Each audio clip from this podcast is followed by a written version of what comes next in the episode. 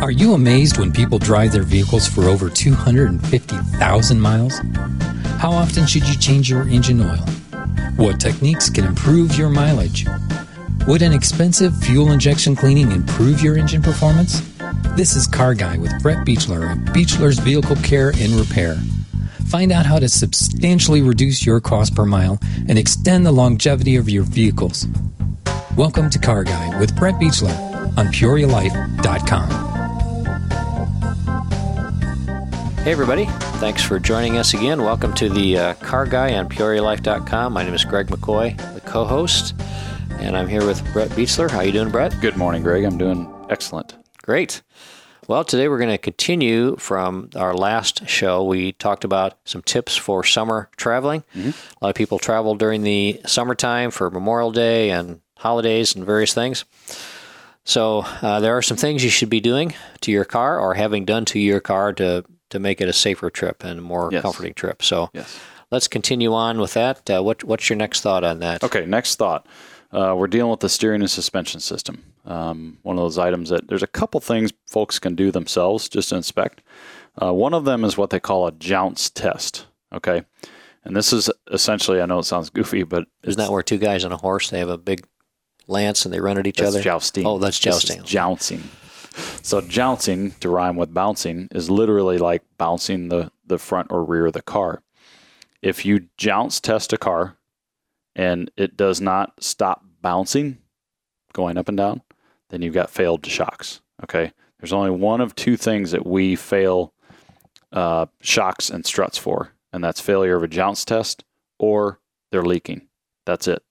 Um, that's one of the most oversold items in our industry. We don't sell a lot of shocks and struts because um, I'm not patting ourselves on the back, but they are made so much more reliable anymore that you just don't replace them like you used to. There are many shops out there replacing them every 30, 40,000, 50,000 miles.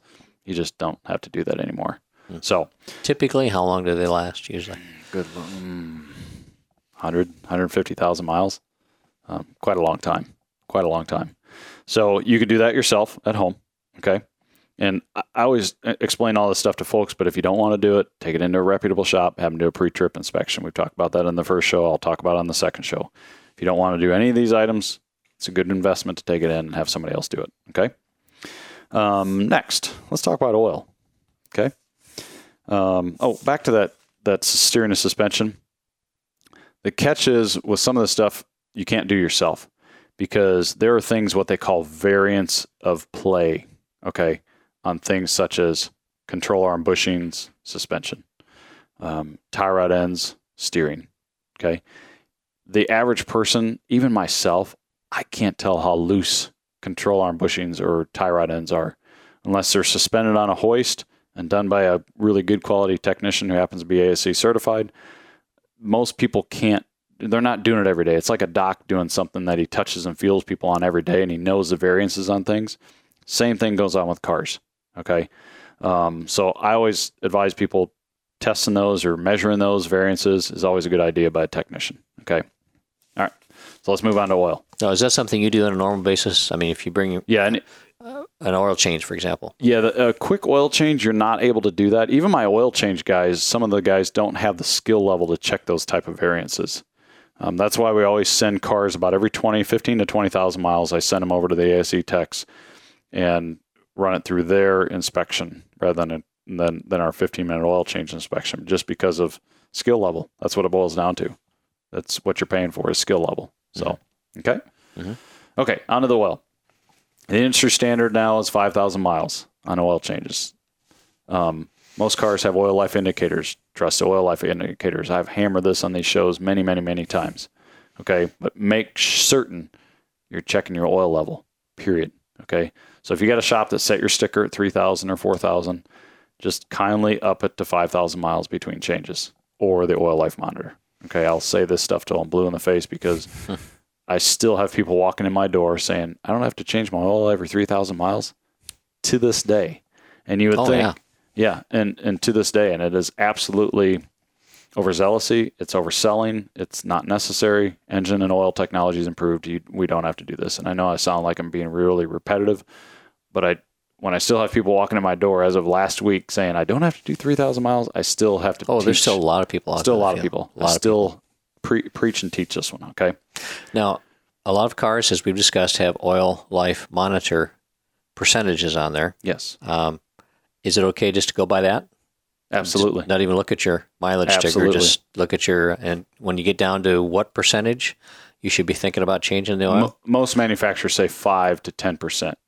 You know, they, they all vary, but 5 to 10%. percent Mhm. But uh, we say 5. You get down to 5, okay, time to change oil. We had a situation, as, which I texted you, which I appreciate your support. Mm-hmm. Uh, a month ago, was it six weeks ago, something like that? Uh, we were going to take a trip down to Nashville, Mhm. Tennessee, thousand mile trip, round trip, Mm-hmm. and I knew I was getting close. I think I was down to I forget ten percent, fifteen percent, and I meant to get in it and get it changed, but this stuff happens, and all of a sudden we're on the road, and I'm thinking, oh no, I'm going to go over. But you reassured me, and it did. It did, in fact, not go down to zero during our trip because it was all highway mileage. Very easy miles on an engine. Yeah. On, a, on an entire chassis of a vehicle. Very easy miles. Mm-hmm. So that's why you'll see those folks that drive a lot of highway miles, six, eight, eight, ten thousand miles between changes on conventional oil, Mm-hmm. and it's legitimate. So I'll just keep pounding it until everybody learns. Uh, okay, so if you're towing items, this is where these uh, numbers change a little bit. Okay, and I just want to plug this. Not everybody tows items, so very very few people actually tow items. But I want to plug this. Um, some manufacturers actually recommend a more severe duty oil that goes inside the engine. Most cars are 5W30, 5W20, um, but some vehicles will say, "Hey, bump it up to a 10W30," for example. So you just want to keep an eye on your your owner's manual for that. But the oil life monitor takes that into consideration. takes it into consideration. Correct. Okay. Um, if severe duty, you may want to change the oil a bit sooner than your 5,000 mile recommendation, but refer to your owner's manual for what they want you to do. That's that's the Bible, of your vehicle, the owner's manual. Okay. Uh, synthetic option. Uh, we sell a lot of synthetic oil. We're a Mobil One oil provider. Okay. Uh, less likely likely to break down when operating at higher temperatures. It is a better quality oil. Period. There's no way around it. Um, uh, that's just the facts, and it is it's a proven scientific formula that synthetic oil is better. What is synthetic oil? It's just a blend of base oil and synthetic additives into the oil um, that help extend the life of the oil and improve the quality of it. Uh, So- when I first heard that term, I thought, what are they making oil out of something else now? yeah, it sounds sounds a little different, but that's essentially what's going on. There's a base oil ingredient to it. So um, the interesting thing is you always get more miles in between changes with synthetic oil. So for example, our conventional oil is 5,000 miles. We set our, conven- or our Mobil One synthetic oil to 10,000 miles. Okay. And at first, everybody's like, oh gosh, it's more expensive. But we break it down to, again, I go back to cost per mile. And it's about the same cost per mile, maybe a tick more, not very much, uh, to move on to synthetic oil. So if you're a guy that's driving his car 30,000 miles a year, hands down, every time I'd go to synthetic oil because otherwise you're going to be in the shop how often?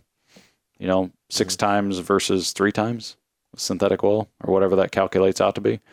So so again, if you're using synthetic oil versus regular oil, does the oil life monitor take that into consideration? The oil life monitor does not take that into consideration. So that's one that you've got to essentially override the system.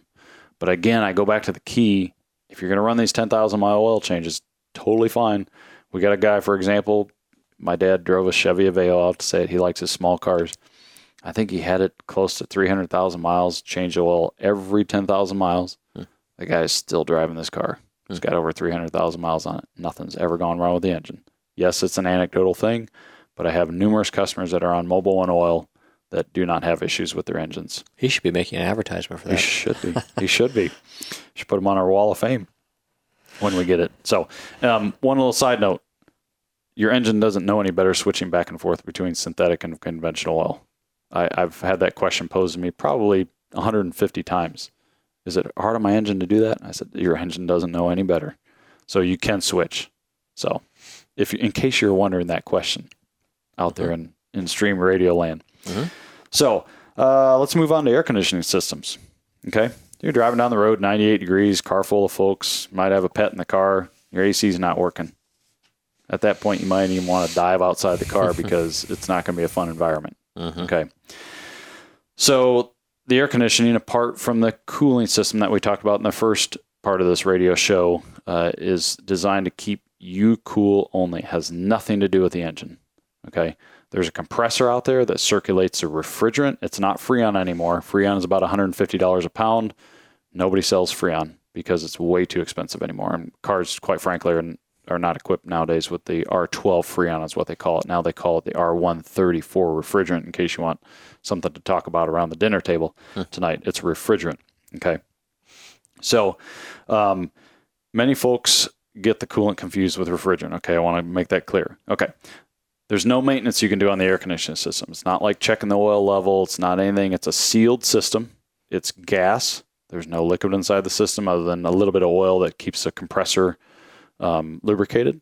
But there's nothing that you can do to an air conditioning system. The only thing you can do is if you have one of those meat thermometers, you can stick it inside your vent and you can get the temperature reading if the meat thermometer goes that, that low. I don't know if they do or not. I haven't worked on a meat thermometer for a long time. Um, but about right is 48 degrees on a system. That's what the air should be hmm. coming out of the vents. Excuse me. Celsius or Fahrenheit? Fahrenheit. So you should be getting 48 degrees. If you're getting 60, 62, then the, there's something wrong with the system. It's low on a refrigerant, there's a leak in the system, or something else has gone wrong with it. There might be debris inside what they call the condenser, which is kind of like a mini radiator that keep helps keep that system running efficiently. Um, always get it checked out by a professional. I've had a lot of people walk in my door that have done their own thing and tried to pressure the system and put the refrigerant inside the system, and they end up doing damage to the system. And typically, when a compressor goes out, it's about six to eight hundred dollars. So it's really risky to play with it yourself. Mm-hmm. Um, we have a unit that tests high and low pressures, and you know they they do it right. They put it in while it's you know the refrigerant's going out. So really, really good idea. Okay. The other notation is I see a lot of folks that come in and, and literally they'll come in and say, "Hey, my air conditioning's not working very well. Help me out here." And we typically jump inside the car and make sure the recirculation button's on because that's the the air you need to run when it's super hot outside. Okay, so it's cooling the air inside the cabin of the vehicle as opposed to trying to take that 98 degree air outside and turn it into 48 degrees. So when the recirculate button is on, mm-hmm or activated, the little light is on, that means it is strictly recirculating air within the cabin yes. cabin of the car. Yes, it's cooling the air that's being cooled inside the cabin, so it doesn't have to work as hard. Exactly like your home air conditioning system. Exactly. And then when you have your circulation off, mm-hmm. that means it's allowing fresh air in. Fresh air in. Yes. Kind of like your house, uh, exactly. Uh, having your windows open mm-hmm. versus closed when the air conditioning is on. That's exactly right. Yeah. Exactly the same concept. So, um, one thing you can ask your mechanic to do is inspect for a noisy compressor. That's tell that's a telltale sign of a compressor starting to fail. Okay, we have noise listening devices that we can put on compressors and measure them, or not measure them, but just determine if they've got some kind of internal uh, problem with the compressor. Interestingly, compressors actually look like little engines. There's a couple pistons inside the compressor, mm. and they're doing their job of circulating that refrigerant throughout the uh, the cooling system. Now, how would a person how would a person know to ask their mechanic to check for that? Uh, a, a good technician doing an inspection is going to hear that type of noise that's not normal on a on a compressor. But that's why you're listening to this radio show, so you know to ask your your technician about, you know, could you check the air air conditioning compressor and make sure it's not making a noise that's not supposed to be there. But is that noise such that you can hear it? Uh, the average person driving down the road can, can not necessarily. The average person not is not necessarily going to be to be able to detect it. It's not like a deep humming noise of a wheel bearing going out that somebody goes, man, there's something wrong with my car. I don't know what it is, but and we get in and we go, oh my goodness, yeah, you got a left front wheel bearing that's causing a noise. It's nothing like that. Um, you're not necessarily going to hear a compressor that's starting to fail. Okay, mm-hmm. okay, okay. Transmission operation. There's not much you can do here other than check transmission fluid levels. Um, check your owner's manual for the proper interval. Okay most cars anymore can go 100,000 miles between transmission fluid changes. If you're getting ready to go on a trip and it's 99,000 miles in the car, change it. It's not worth it. You know, the, the typical transmission is $3,000 or more. Um, typical transmission fluid exchange is $179. dollars mm hmm You know, it's really, really simple math. Um, if you're able to check the transmission fluid, it should be a bright red color. Uh, it shouldn't be a brownish or a dull brown color because that's a sign of fluid starting to break down. So bright red is what you're looking for. when checking the transmission fluid.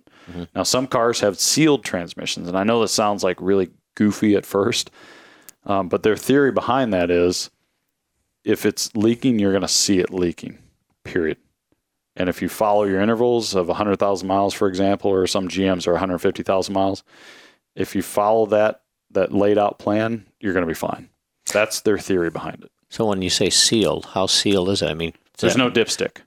Okay, no dipstick. There's no dipstick to check levels or condition. A service center can still get in and change the. Yes. Yeah, we actually connect the transmission cooling lines. We disconnect those and plug them into a, and connect them to a machine. So we're able to do what they call an exchange. So 16 quarts out, old, 16 new in into the system. So most systems hold 15 to 17, 16, 17 quarts. Kind of sounds like dialysis. It is a little bit like dialysis. That's exact. Good, good analogy. Nice job, Craig. Um, okay. When if you do measure your transmission fluid, side note, always measure it with the engine up to temperature and with the engine running. That's the only fluid out there that you want to check in that way. All other fluids you check with the engine off. Okay? Engine oil, for example. Engine oil, engine off. I'm sure everybody checks their oil at the gas station. Absolutely, every time they get gas. Okay. All right. Uh, so, other things to think about during travel.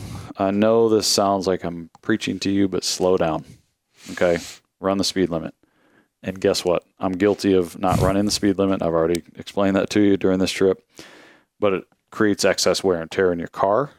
Um, you know, the formula is out there when you go from a 55 to a 75, 80 you don't increase your decrease your fuel mileage by the percentage of increased speed because of wind resistance it dramatically goes up kind of like looking at a, stati- a statistical bell curve um, when you're doing that so you've got to weigh out the, the the cost of you know increasing your fuel consumption by 20 30% as opposed to getting there 15 minutes sooner on your trip that's mm-hmm. really what it boils down to and i've also found as an interesting note I have more anxiety if I'm going faster because I'm constantly looking out to see if somebody's going to catch me speeding.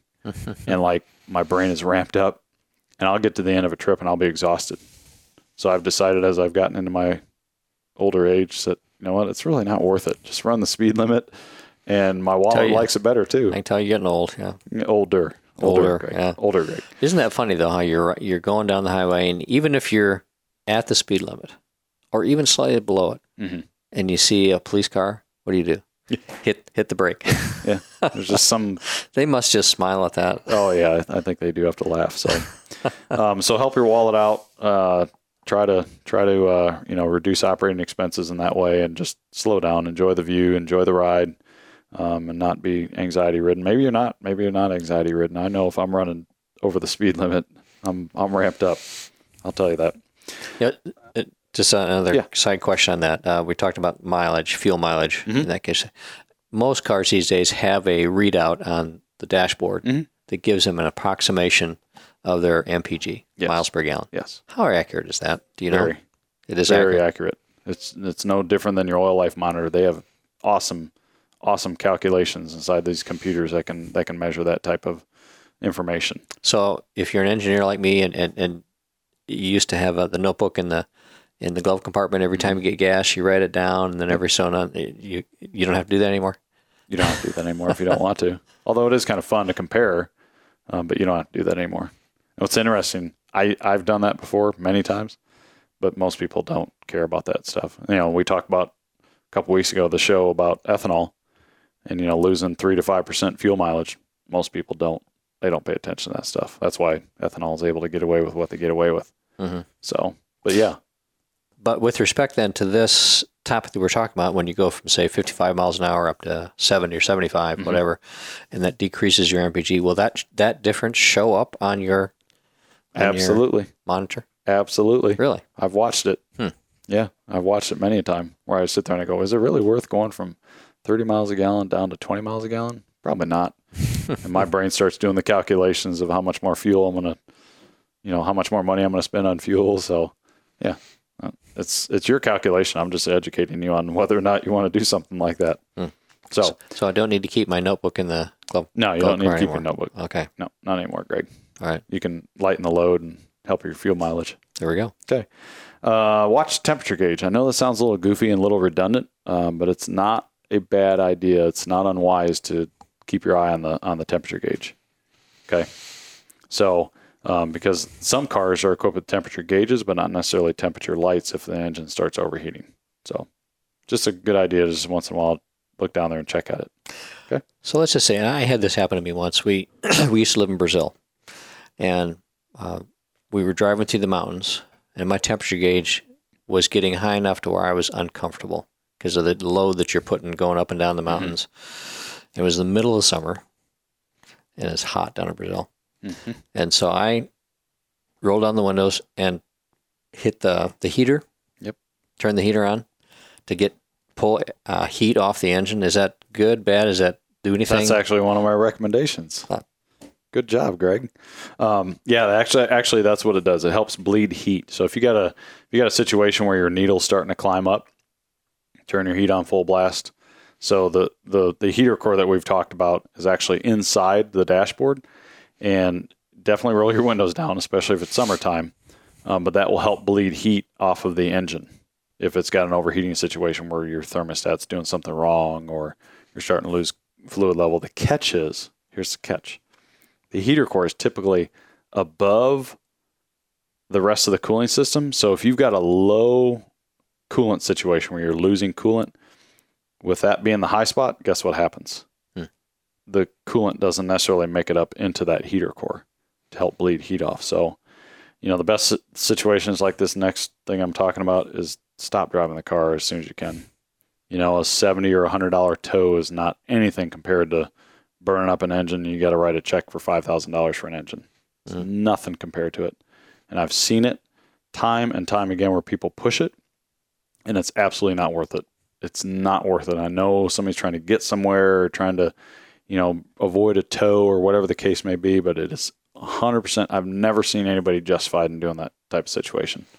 We all do it, or we're tempted to do it. We're all tempted to do it. I agree. I'm I'm right there with you. I'm not I'm not getting on people or you know looking down to them. I'm just I know the results of it. I've seen the other side. So just glean a little bit of wisdom from my end. There's always that temptation. I got a problem, but I'm going to try to make it home. Yes. I was out running the other day, and I live right in the edge of town, Metamora, and uh, I was coming up to an intersection, and from the left, there were, there were trees and so forth, so I couldn't actually see the road. But I heard a horrible racket coming along. And as I'm approaching this intersection, the car comes along, stops at the stop sign, and then comes into view. And his right front tire was totally flat, completely flat. He was running on the rim. and he was going someplace. Was going someplace, and nothing was going to stop him. Yeah, nothing was. Terrible racket. Little note: those rims are typically between two to four hundred dollars. so either learn how to change your spare, or get it towed. Yeah. Period. It's not going to overcome you know that tow of sixty or eighty bucks. You know around here is far from what you're having to do to spend all the other damage that's put on the car. So mm-hmm. that's one little note. Um, and I, I was going to talk about this is when you're changing your spare, if you're going on a trip, make sure your jack works Okay. And we talked about earlier in the show, make sure that spare tire is inflated. And okay? make sure you know where all those things are. We, exactly. I can't tell you how many people walk into our place and they go, I don't even know where my spare tire is. And I said, well, let, let us teach you because if you ever need it, you're either calling AAA, you're calling a tow, or you're you're. It's like one of my technicians said to me one time: if you're not willing to do the simple things in life, Brett, you better be ready to stand in line. And I I thought about that for a second. I go, well, he's pretty much right. And write a check. And write a check for it. Exactly. Um, you know, changing spare tires, things like that. Simple little things. You want to be somewhat self reliant on that type of stuff. We want to teach our kids to be, you know, be able to do stuff like that. Mm-hmm. Um, and that's where I want to get the, the population to is where you're not having to rely all the time on your shop to do everything on a vehicle. There are some things that you can do and save yourself a little bit of money. Mm-hmm. So uh, well, for one thing, it's it's one thing to live here in Peoria and have a shop that you trust, like Beach or some other mm-hmm. good place like that. It's another thing to be stuck out in the middle of nowhere someplace mm-hmm. and be totally vulnerable and subject to the corner repair shop down yep. in I don't want to name any names because I don't want to cast aspersions, but you know someplace out you don't know what you're going to get. Right. You don't know if they're going to lie to you, they're going right. to charge you three times what it should. Uh, who knows? It's funny you say that because I- I've had numerous customers call me from out of town and had troubles, and they they call from a, a trustworthy standpoint of, hey, this is what's wrong with the car. What do you think? And there've been a couple times where I'm like, something's not right here. Something's not right. You're getting sold something you don't need. And but they, they love having that go to type shop to go, I got an issue, what's going on? You know, help me out here. Be the eyes in the sky for me. So um, I, I mean, we enjoy doing that type of stuff. It doesn't happen often, but it does happen. So Another question with respect to the, the temperature gauge and, Yes. and low coolant in the system. So you're driving down the road and uh, you're, the engine's getting hot and you think or know that it's a problem of low coolant. What about the traditional thing is you add water? Mhm. I mean, that's a very, very common thing in the culture. Is that the correct thing to do? Is that good, bad? That that is an acceptable emergency thing to do. Yes, you can do it. Um, the, the catch is, once you do it and you correct the coolant leak that's going on, you got to get it out of there. You're gonna have to flush the system.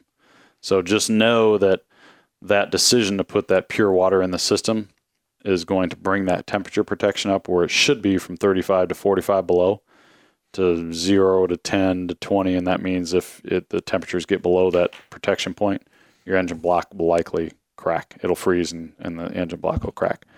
So I would only do that in a very emergency type situation mm-hmm. um, because it's going to end up costing you extra money. But if that's all you have and that's your only option, water is completely acceptable as long as it's not in the middle of the winter and mm-hmm. you know you're parked overnight and it goes below temperature.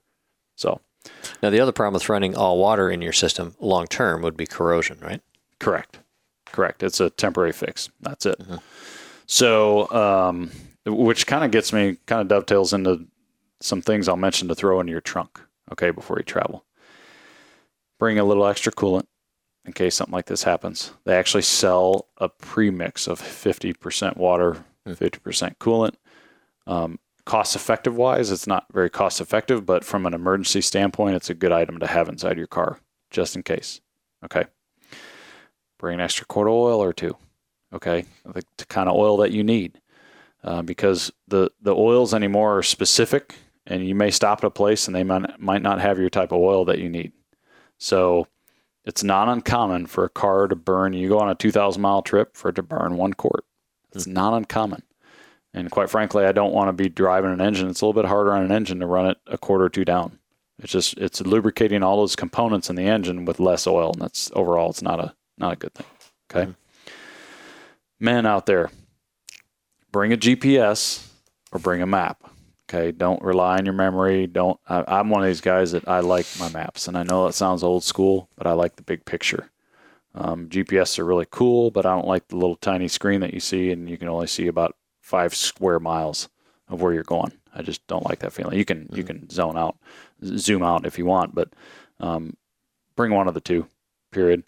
I don't necessarily like relying on phones because you can get in some areas that you you lose service, um, and then you lose your mapping capabilities. So I always encourage folks to do that. So duct tape, bring duct tape along. Okay, I know it sounds really goofy, but if you had a problem with a radiator hose, duct tape could temporarily work. Okay, duct tape's a good idea all the time, isn't it? That's true. Okay. Um, throw out your throw out your cheesy donut tire and buy a full size. Um, you know, around town it'll limp you along, but if you're on a long trip, you can only go about 500 miles in those donut tires until you got to get um, taken care of. So if it's worth it, bring a screwdriver, screwdriver, a couple flares, pliers, vice grips, maybe a coat hanger, um, and like I said before, get to that point where your jack is operational in case you need spare tire changed and learn how to change your spare before you go on your trip. So anyway, a lot of the stuff's in, in my book. If you ever want to come in and buy it, it's super inexpensive, 10 bucks.